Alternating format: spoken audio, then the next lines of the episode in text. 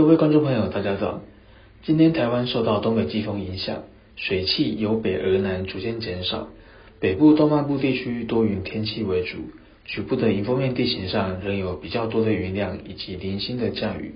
高屏山区则因为环境的水汽仍然偏多，夜间到清晨仍然有不小的雨势发生，不过对平地的影响有限。预估中南部地区仍是多云的天气为主，山区偶有短暂阵雨。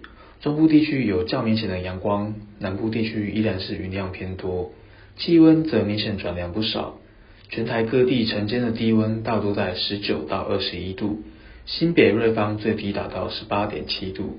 今天的白天仍然会持续的受到冷空气的影响，北部东北部地区全天气温偏凉，高温只有二十二到二十三度，中南部仍然可以回升到二十八到三十度。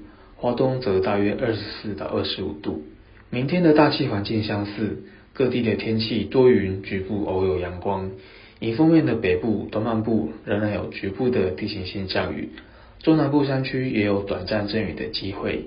晨间的气温有机会再低一些，但整体的变化幅度不大。北部依然是全天偏凉，中南部日夜温差大。周三东北季风减弱，转偏东风环境。气温开始逐渐的回升，天气则没有太大变化。基隆北海岸到东半部地区云量仍旧偏多，也偶有零星的短暂雨。西半部地区多云到晴的天气，山区午后有零星的短暂阵雨机会。周四环境的风向偏东到东北东风，水汽有增多的趋势。下半天起到周五，迎风面的大台北、东半部地区逐渐的转为多云或阴天。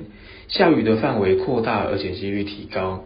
西半部地区的天气仍然是多云到晴。周末之后的天气会有比较大的变数，主要是菲律宾东方正在发展的热带扰动系统，有机会使得环境的水汽进一步增多。不过影响的程度以及区域会有多大，还需要再观察。因为系统仍然在初始的发展阶段，未来可能的环流大小。系统强度以及距离台湾有多近，都还有很大的不确定性。周末有安排户外活动，尤其是在北部、东半部地区的话，降雨几率可能会比较高，要多留意近期的天气预报资讯。以上气象由天气风险欧东学提供。